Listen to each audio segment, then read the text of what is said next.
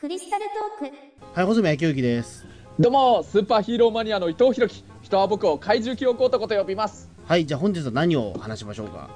いやーあのね本当ね純烈紅白歌合戦出場もう改めましてもう本当におめでとうございますあ、おめでとうございます。まはい。というわけでね今回は本当にぜひもう純烈の紅白歌合戦出場をお祝いして純烈のお話、ちょっといろいろ思い出話とかもなっちゃうかもしれないけど語りたいなと思っちゃったんだよね。あ、そうですね。まあ、い一応でも純烈なんなんだっていう人がお多いと思うのであ、説明いただいてもいいですか、とりあえず。そうだね、まあ、ええ。あの純烈、話。うん。え純烈というのは、まあ、あのムード歌謡の歌手の人たちの、まあ、グループなんだけれど一言で言うと、はまあ、ムード歌謡がじゃあ今度なんだって話になっちゃうかもしれないけれど、まあまあまあ、そこはムード会は大体わかりますね、もう大体。え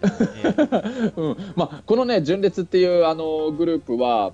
何が売りになるなのなのかというと、まあ、メンバーは今全部で5人いるんだけれど、うんその5人のうち4人の人たちがあのいわゆる特撮ヒーローもののスーパー戦隊シリーズやあの仮面ライダーシリーズでヒーローのあの役を演じていた人たちがあのメンバーっていうことで。まあ、そういう人たちがもう本当にねムード歌謡を歌ってしかもあのもともとその紅白歌合戦の出場をあの夢の目標にしながら活動しているっていう人たちなんだよね。うん。うんまあ、リーダーの酒井和義さんがあの110戦隊ガオレンジャーっていう戦隊のガオブラックの役をやっててであの主にあのリードボーカルをやっているあの白川裕次郎さんっていう人が、あの忍風戦隊ハリケンジャーっていう戦隊のあのカブトライジャーっていうヒーローをやってて、まあ、それとはまあ主にあの、まあ、バックコーラスなんだけれどあのまずあの小田井良平さんっていう方が、あの仮面ライダー龍騎のあの仮面ライダーゾルダの役をやっててあとはあの、はい。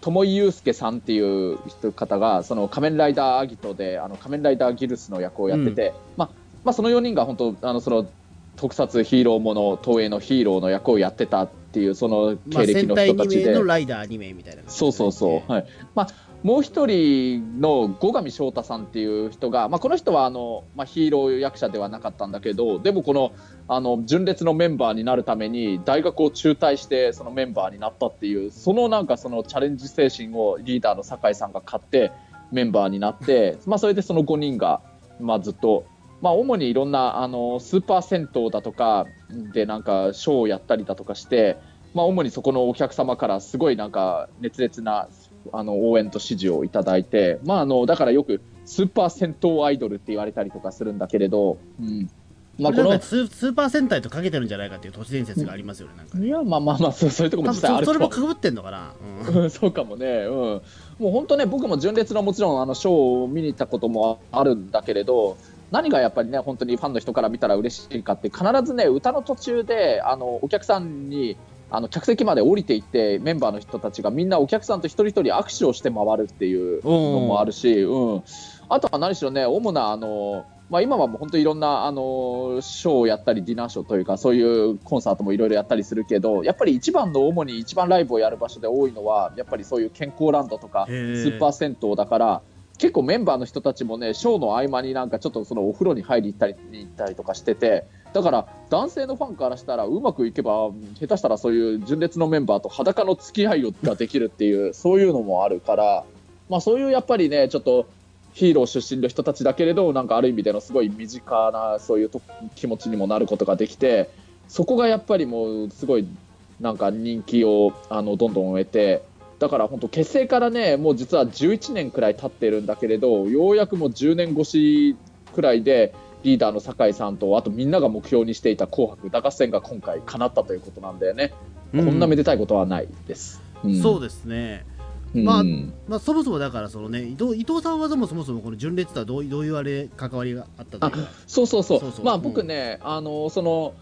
先ほど名前出したその4人のねヒーロー出身の方たちはもともとちょっとねいろいろ少し面識実は少し昔持たせていただいてて、うん、まああの今メンバーの人たちももちろん純烈が結成してからあの後上さんも含めて皆さんとちょっとはい。いろいろね、ご挨拶はさせていただける間柄にはなってるんだけど、あの、もともとね、リーダーの酒井和義さんが、昔、あの、10年以上前だけど、あの、クラッシャー和義っていうね、あの、まあ、自主映画なんだけど、はい。ヒーロー映画のね、あの、主役をちょっとやってて、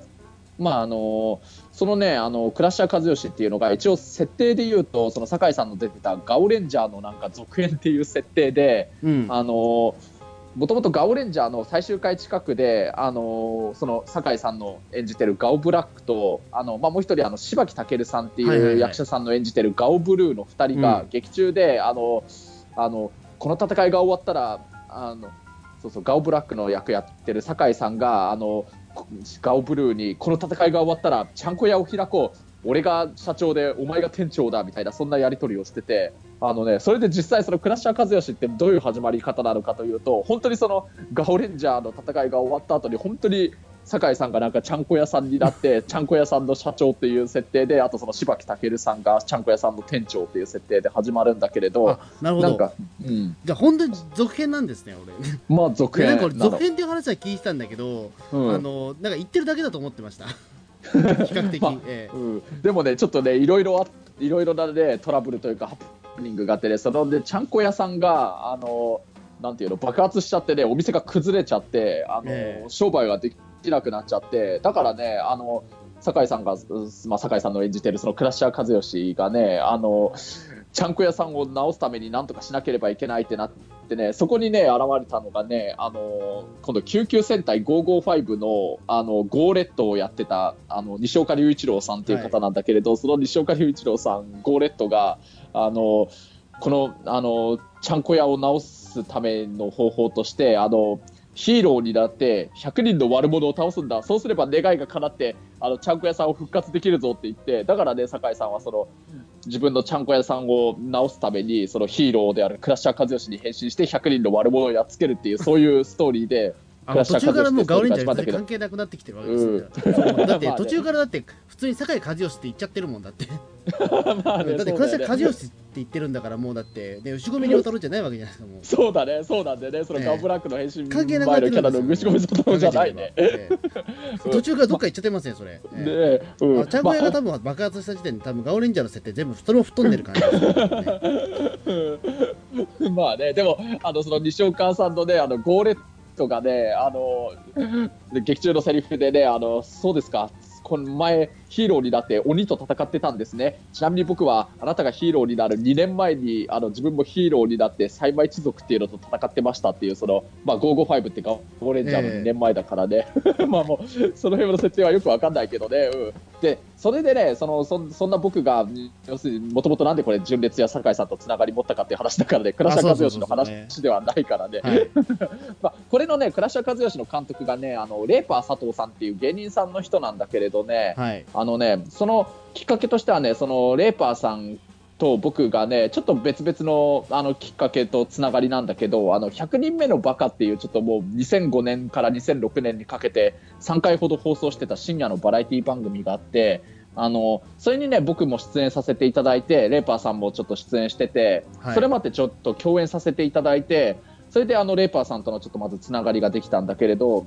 あのその時にレーパーさんがあの今自主映画でクラッシャー和義っていうのを撮ってて主演がそのガオレンジャーのブラックの酒井和義さんだから、あのよかったら撮影現場に見学においでって言ってくれてそれで僕撮影現場に見学に行ったの。あ、まあ、その時にその100人目のばかり一緒に出てた中澤さんも一緒でね、うん。まあでねそのちょうど同じ時にレーパーさんがあの酒井さんの方にもなんか酒井さんあの私、今度テレビでとんでもないバカと共演しましたってなんか言ってあの今度伊藤君と中澤君って言うんですけれど今度撮影現場に連れてくるんで紹介しますってなんか言ってくれてたみたいで それでで僕と中澤さんにとってみたら酒井さんってもう本当にほぼほぼ初めてって言って言っていいくらいお会いするやっぱり特撮ヒーローをやってた役者の人だったからうん。もうそれはもうハイテンションになっちゃってもうあ僕ガブレンちゃん見てましたわーわーわーわーわーみたいになって それで酒井さんの方もあのレーパー本当話に聞いてたようにこいつら本当バカだなってなったみたいで、うん。まあでもねそういうご縁があってあの僕と中澤さんがその酒井さんが主演のクラッシャー和義にちょっと出演させてもらってだんだんねあのそのままね、なんかね、いろいろスタッフとしてのお手伝いもちょっといろいろさせていただくようになって、でね、あの、もう実質上のなんか助監督みたいなね、立ち位置までちょっとやらせていただけるようになって、それでね、あの、クラッシャー和義もなんだかんだちょっとコアな人気があったから結構どんどん新作が作られていってねあの最初は、い一作の感じだったんですか？もしかして。まん？何？ごめん。最初はなんか一作第第、えー、と1本しかなかった感じなんですかあれって最初は、まあ、いわゆるクラッシャー和義っていういわゆる無印とも呼ばれる初代の映画があったんだけれど、それもね最初1時間ちょっとくらいのねなんかあの長さの作品を単発で作ろうとしてたらしいんだけどなんかやっぱり映画作ってるってのを聞いたレーパーさんのつながりのある芸人さんやあと酒井さんのつながりのある特撮ヒーローとかの役者の人がどんどんこれ出たい出たいっていうしてしてくださっ出た方がいっぱいいらっしゃってすごいですね、うんうん、それでね、そうやってその各出演者、出演者たちもみんなも芸人さんも役者の人も、もうね、いっぱいファンのいる知名度のあるすごい人もいっぱいいるから、あのその人たちが活躍するシーンを撮っていくうちに、とてもとても1時間ちょっとじゃ収まらなくなっちゃって、最終的に5時間以上くらい、6時間近くに及ぶすごい長い映画になっちゃって、だからね、あのエピソード1からエピソード5までの5作にまず分けて、それで順番に上演していったんだけれど、まあ、それがいわゆるそこまでのところがあの無印初代クラッシャー和義のシリーズって言われてんだけど、でもそのあの第1作目の初代がすごいやっぱり一応大人気でロフトプラスワンがほんあの新宿にあるイベントスペースのロフトプラスワンがもう本当に完全に満員になっちゃうくらいの大人気だったから。そうですね、まあ。俺も何度か行ったことあるんですけど、うん毎回あの人がすごいあの観客がめちゃくちゃ多いんですよね。うん。でだからオールナイトイベントも結構やったね。毎月のようにやってた時期とかありますよやってたね。朝までオールナイトイベントやってたね。懐かしいね。あうん。の時そうですね。な朝からだからその倉下和義の、ね、最初から最後まで見るっていう。あったね。うんあの時本当みんな若かったもんね、僕だって21とか22くらいの時だし、中澤さんだって多分21、5とかそのくらいだしレーパーさんもまだ30代だし、本当。そうだん。え懐かしい、あの頃にもうある意味戻りたいよ、超懐かしい。すごかったですね、あの時はね。すごかったね、うん。まあ、そのくらいすごかったから、だからね、今度、続編を作ろうってなって、今度、クラッシャー和義怒るっていうタイトルの第2シリーズをまた作っていくことになって、でね、今度その時はね、もう最初からあの僕がちょっと助監督的な位置で、ちょっとスタッフとして現場に参加させていただけることになったんだけれど、まあもう本当にね、有名な特撮役者さんだとか芸人さんのいっぱい来るようなすごい現場だったからね。うん。そのね、あのクラッシャー和義怒るの撮影で、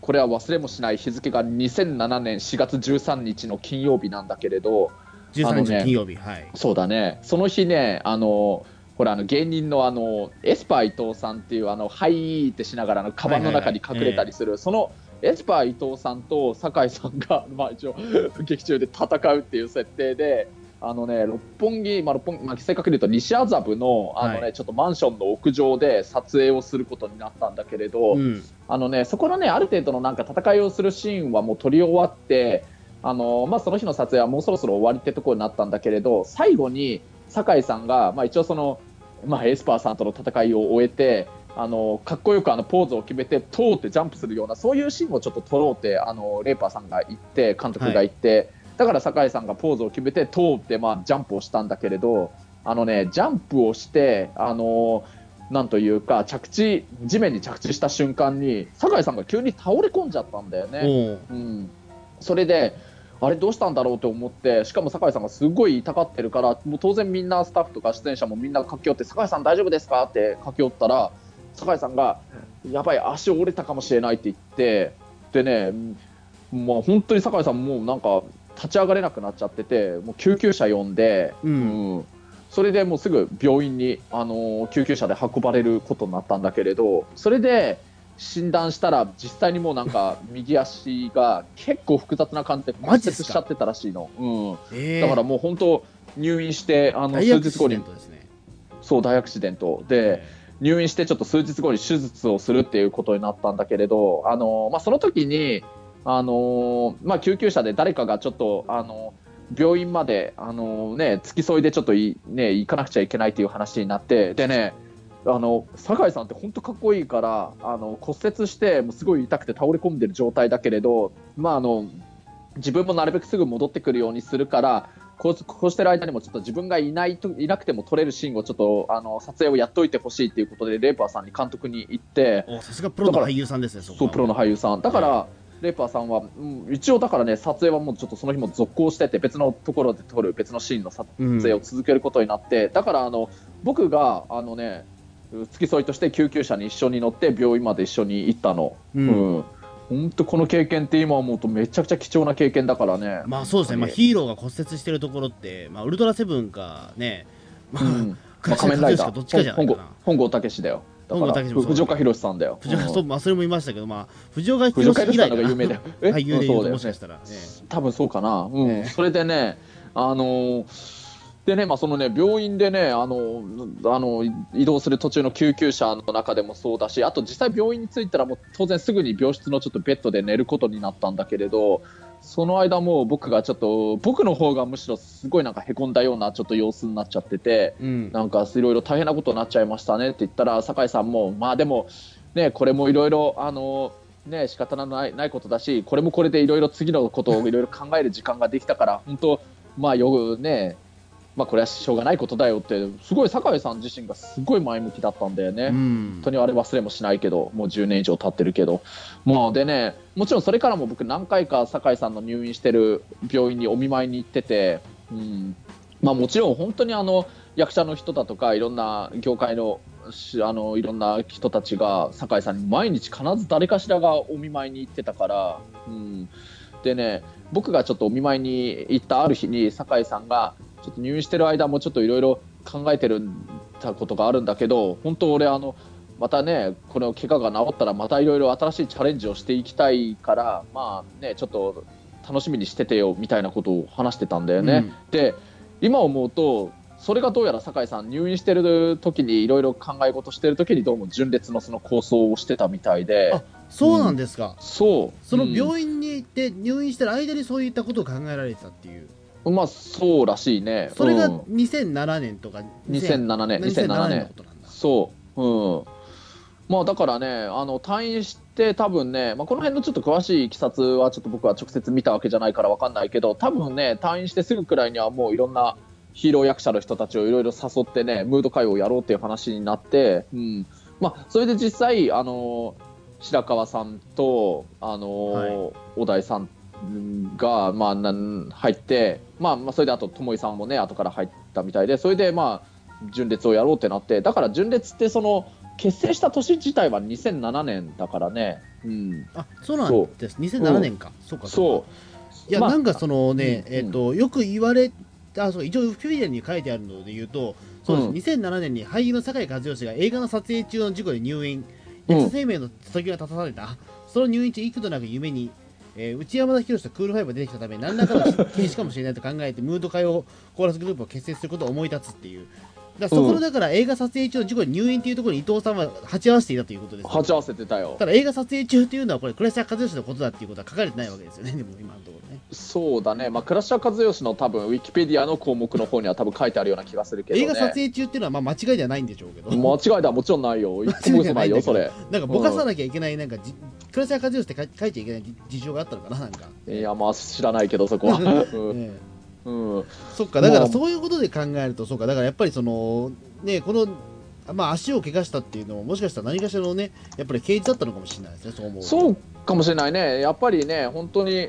酒井さんって本当にね、まあ、昔からその倉科和義の撮影してた時から、もうずっとなんだかんだね、あの僕や中澤さんのことをいろいろちょっと気にかけてくださって、いろいろ他にもあの川崎実監督っていう映画監督の撮るあのギララの逆襲っていう怪獣映画があって、あの、うん。それに酒井さんも出演することになったから撮影現場に一緒に連れてってくれたりとかしてたけれどそのそこのねあの移動の車の中とかでも話してたけれど本当にやっぱり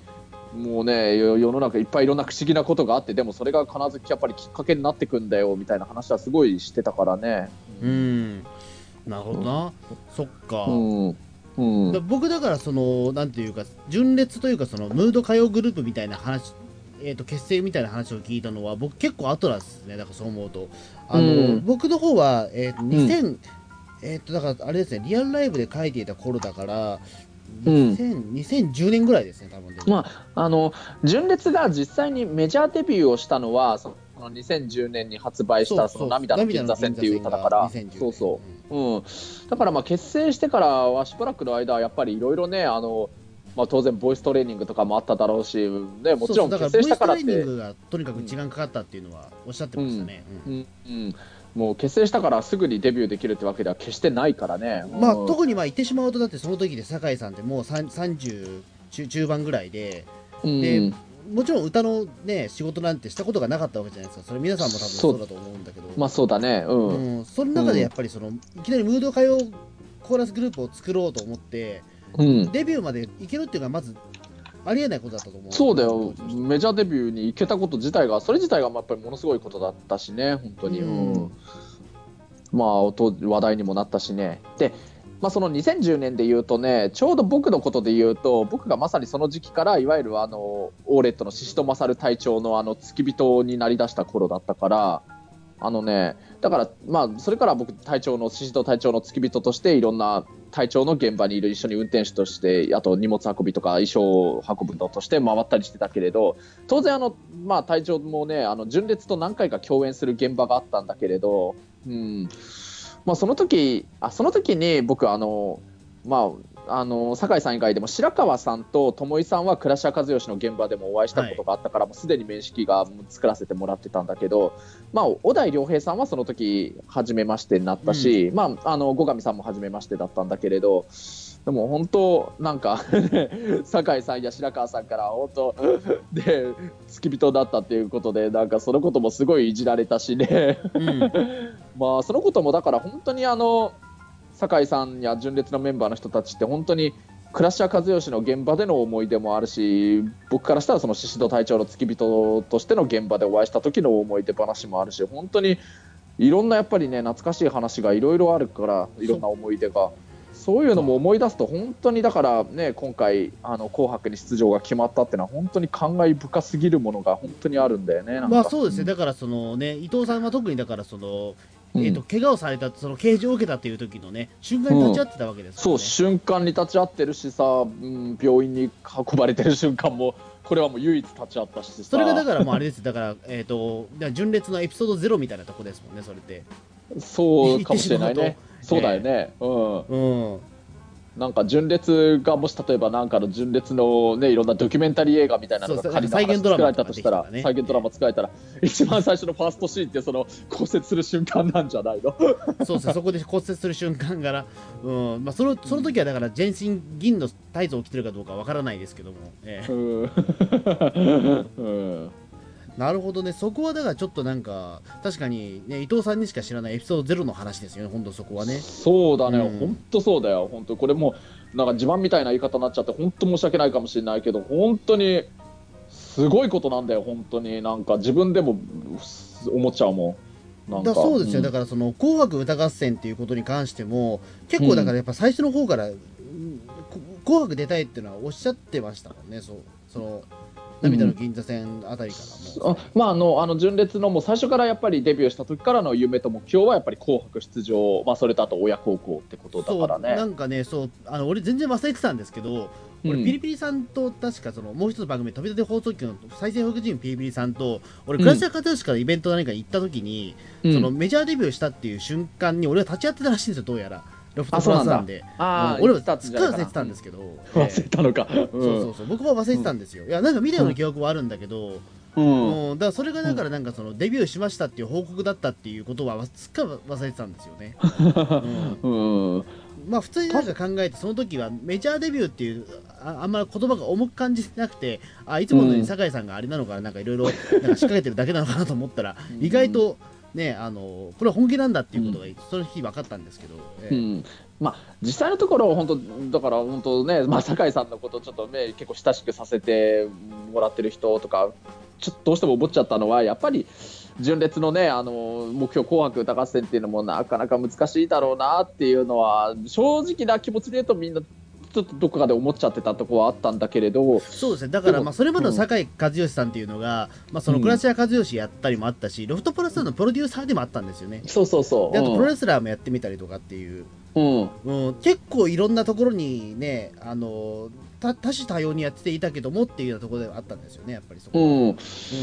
でも本当ね、でも本当そのね、最初純烈を結成した時、まあ正直言うとね、結構大丈夫かなと思っちゃった人いたらしいんだけど、それだけで本当に夢を実現させたから、やっぱり酒井さんすごいよっていうなるし、あと、やっぱりみんなのね、やっぱりこっちの応援してる方もみんなの夢みたいなところはあったから、それが叶って本当にみんな感慨深いし嬉しいよっていう気持ちには本当なってるよね。僕とか周りの人もみんな。とかだってあれですもん。だってその僕だからそのえクラシャーがちょっとまだちょっと伊藤さんとは知り合ってない頃に僕プラスワンに行った時に、うん、あのなんかそのえなんだっけな、えっと、うん、深夜のイベントとかでただ単に酒井和義さんとあとライターの北村仁さんと一緒にただ単にボードゲームをするようなイベントとか行きましたもん俺。あそうなんだ、うん、それ面白そうだね、そうそう。それをだからいやなんか当時ってなんかそのロフトプラスワン今はだから本当にいろんなイベントがあってねえーと、なんか記者会見とかよく使われるんですけども、当時はだから本当になんか空いてなんか場所が空いてるのかどうかわかんないんだけども、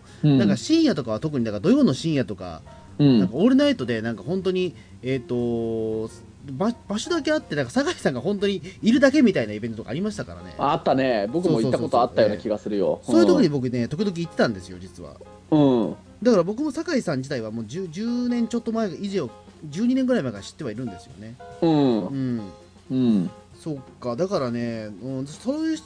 ねそんな一緒にボードゲームをやってた人が「うん、紅白」に行くってちょっとやっぱりわかんね想像がつかないですよねやっぱりね、うん、やっぱりね酒井さん今もね純烈やってる今もねさっきのその健康ランドとかのそういうちょっと短ねねな感じがするっていうそれもそうだけれど確かに酒井さんって結構ね比較的やっぱりちょっと親しみやすいそこがまた酒井さんの魅力なんだけれどなんかそういうなんだろうな隣のお兄さんみたいなそうそういうところもあるあってねだからなんか結構今回純烈が紅白紅白に出るっていうのをね見て初めて知り合いの人で紅白に出る人がいるみたいなそういう書き込みしてる、まあ、一般の人のそういうのもあったりするからね。まあそうですね。それこそ全国のね、えっ、ー、と、うん、スーパー銭湯に行ってるから、あ、あのあの人がっていう感じでなる、うん、なんていう全国中にいると思うんですよ。日本中には。うん、うん、うん、それこそ何人もねあのね一緒に風呂入ったっていう人もいるでしょうし。そうだよね。うん、えー、うん、そこは本当にすごいことだなと思いますし、うん、だって言うてしまえばだってその全然うちの親父とかおふくろも特撮には詳しくなくて純烈はちょっと知ってたりしましたもんやっぱり。ああね。僕の親もも知ってるよ。知ってますよね。だから結構だからねその若い世代はまた話は別としても、うん、あのやっぱりある程度の年代以降はやっぱりなんだかんだで一回テレビで見たりとかしてるんですよね。うん、うん。うん、そこすごいなと思うんですよ。うん、うん、うん、だからなな、ね、全然だってその純烈が紅白決まった時もなんかその全然特撮とか全然関係がないところでもあのフォロワーさんとかでも、ああの純烈ってもしかしてあの前になんかあのお祭りの時来てたあのグループかみたいなことは結構つぶやいてるような人いましたし、うん。うん、やっぱりだからその、もう特撮とか関係がなくあの純烈っていう存在がもう世間にやっぱり認められてたんでしょうねやっぱそこ、うん。うん。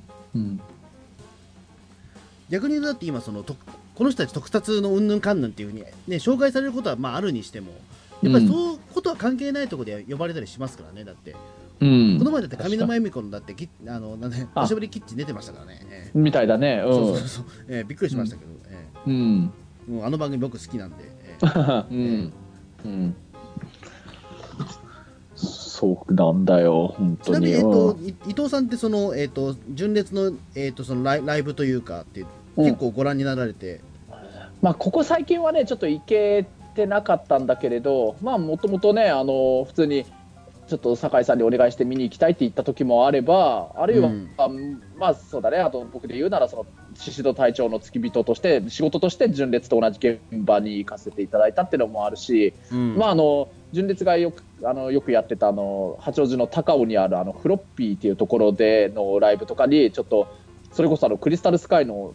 ね、仲間の人みんなと一緒にちょっと見に行ったとかあったね、うん、あそうそう。それもあの隊長が一緒にね共演で出てたからちょっと 隊長にお願いをして確か席を取ってもらったんじゃないかなって確か気がした、うん、なるほど、まあ、高尾でやってたんですね。結構な豪華なところで。うんそうそう。まあだからねここ最近は行けてなかったんだけどただやっぱりねあのね純烈が本当にあの紅白に出ることやっぱり酒井さんたちにいやでも白川さんにもね友井さんにも小田井さんにも後上さんにもみんなにもやっぱり直接おめでとうございますって伝えたいから多分僕できれば年内に1回純烈のそのショーを見に行きたいなとは思ってるよ。うん。そうですね。多分今めその紅白決まったことによってめちゃくちゃ多分いろんなねあの仕事も決まってるでしょうし、うん。えそうそう、本当に。うん。まあ、逆に言うと紅白出てしまったらもうなかなかね会う機会もないのかもしれないしね、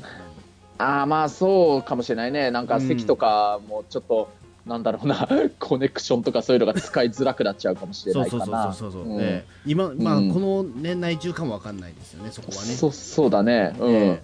うん。うん。もしかしたらもうそれこそ、あのー紅白出た翌翌日にはもう大スターになもうもう今でも大スターですけど、もっと手の届かない存在になるかもわかんないし、そうかもしれないね。まああんまり、あんまり酒井さんたちがちょっと遠くなりすぎてしまってもそれはそれで寂しいかなとも思っちゃうけれど。ね。うん、もうね。うんいやわかんないです、でも本当にだからね、うんうんどうまあ、まあやっぱりだからこれもやっぱりだからそのある種紅白出場っていうのは夢の一つだったのかもしれないけどでもなんかここ俺通過点のような気もしますけどねマジで。あなんかね、実際、酒井さん、まだまだいる意味でやらかしてくれそうな気、本当するから、それも本当に見てて楽しみだよね。うん、うん、そうですね。だからね、子供はだって、ね、えっ、と、紅白歌合戦、まあ、ね、50年は出るかもしれないし、えー50 年まあ、そしたら、まあ、酒井さんとかい、もう90超えてると思うんだけど、えーそうだね。うん、でも、そうなってもね、うん、なんか出てくるんじゃないかっていう気はしますしますしね。うん。なん手島三郎がかなっても50回の記録を持ってますから、えああ、うん。ーえーそれをなんか超えるかもしれないし、なんかありえなくはないような気しちゃうもんね、ありえないなんだか。ないないかもしれないしね。うんねえ、うん。えうん。ーですよね、すごいな、そう思うと、だからね、ね紅白歌合戦っていうのはね。えー本当すごいよね。うん。うん。うん。な。まうん。まあちょっとだからそこはねもうだから今年の年末はちょっと本当楽しみな状況では楽しみ。楽しみですね、うん。マジでね。いやいや、もう、もう本当にね、まあ、ず大晦日の日の12月31日、まだね、僕、自分がスケジュールというか、それどうなるか分かんないけど、まあ、本当に多分ね、決まったそういうのがなければ、多分うち帰って、本当に紅白歌合戦、ずっと釘付けで見るんじゃないかな。あの紅白ってさ、その歌手の人たち自自身が出場あの出演して歌う時間以外も、結構いろいろコラボレーションでなんか演出みたいなの出てくるのとかあるじゃん。まあなんかね、うんえっ、となんか、うん今年はだからあれでしょなんかその、うんまたあのえっ、とアニアニソン紅白みたいなのもあるみたいだから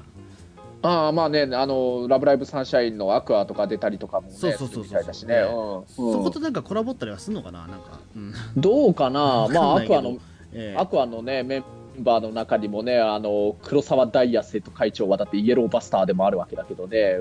うん、それ聞いてびっくりしましたけど、ええ。うん。うん、うん、そそうだよ。だそう思うとなんかうん。戦隊関係者が結構いるっていうことになりますもんね。そうなんだよね、本当に。なんか多分ね、あの特撮ものにヒーローとして出演した役者さんが一番今回ステージの上に立つ人数の多い紅白なんじゃないかなと思ったりね。ううん。ん、うん。そっか。なるほどな、うん、そういえば去年はだからあれですね、僕と伊藤さんは一緒にいたんですよね、なんかおね年越しの瞬間はね。あそうそうそうなんでね、なんかね、紅白、あの正直言ってしまうと、去年の紅白歌合戦、そこまで興味のある歌手の人出てなかったから、結構、穂積君となんか連絡取って、あの待ち合わせして、それで年明ける瞬間、確かカラオケで2人で歌い歌いながら、なんか年越してたもんね、確か。そうそう。であのなんか、えー、とツイキャスやりながら 年を越すっていう、ねやってたね。でしかもあの年を超えた瞬間に歌ったのが「あのようこそジャパリパーク」っていう。ああ、いいいいじゃん、それはまあね、あの去年、去年を象徴するあのアニソンだったと思うから、それは良かったと思うよ。うん。うん、今思うと本当にね何をやってたんだろうっていう感じでしたけどね今思うまあそうだね、今思うと何やってたんだろうと思うよね。そうそうそうそう。う んそんな1年後にだって知り合いがね「紅白」出ると思ったらそんなことしてないよって思っちゃうんだけどね、そうだね、うん。まあ今年ももしまあ今年もね それややるかもしれないけどもうやらないですね多分ね、えうーん、なんかできればもうちょっとリア充っぽい感じしたいよね。ね、うん。うん。あまりに去年のね年越しが意味わからなすぎたので、えうん、そうだね、意味わかんなかったね。ええ。え うん。うん。まあそんな感じでじゃあね、はい。えっ、とまあちょっと年越し楽しみですね、ええ。楽しみ、それは本当に楽しみだよ。12月31日がね楽しみですうんね、ええ。楽しみ、大晦日が。うん。はいはい。そうですね。まあこれで僕はあの2回目の純烈トークです。じゃあね、これは当然ね、あのもうピータン通信でもやるしかないだろうまあ、からね。やるんだろうな多分これは。ええ。うーん。いや中澤さんにもね、あの純烈や酒井さんたちへのいろんな多分ね、いろんな思い入れの、あと思い出話、中澤さんにしかできない思い出話もあるような気がするから、そこはぜひやってみたらいいんじゃないかなと思っちゃうよ。もう三者三様のねその純烈への愛を僕は、ねいなんか受け止めなきゃいけないっていうのがね、えまあそうだよね、まあまあ本当に酒井さんが骨折した瞬間の話ができるのは僕しかできないしさ、中澤さん、その日の現場はいなかったわけだから、うん。えそうそう。だからね、まあ三者三様のものを僕受け止めてじゃあ僕は何なんだって話なんですけどね、うん。なんで僕そんな純烈な話をされなきゃいけないんだっていう。なんかいやいやもちろん応援はしてますけど、ええ。俺は何なんだろうと思っちゃいますよ。そう思うと、えふう。まあ、じゃあ、えはいそそんな感じかな？12月うん31日が楽しみです、うんということで12月31日、とても楽しみです。はい、はいじゃあどうもありがとうございましたはい、ありがとうございました。では、はい。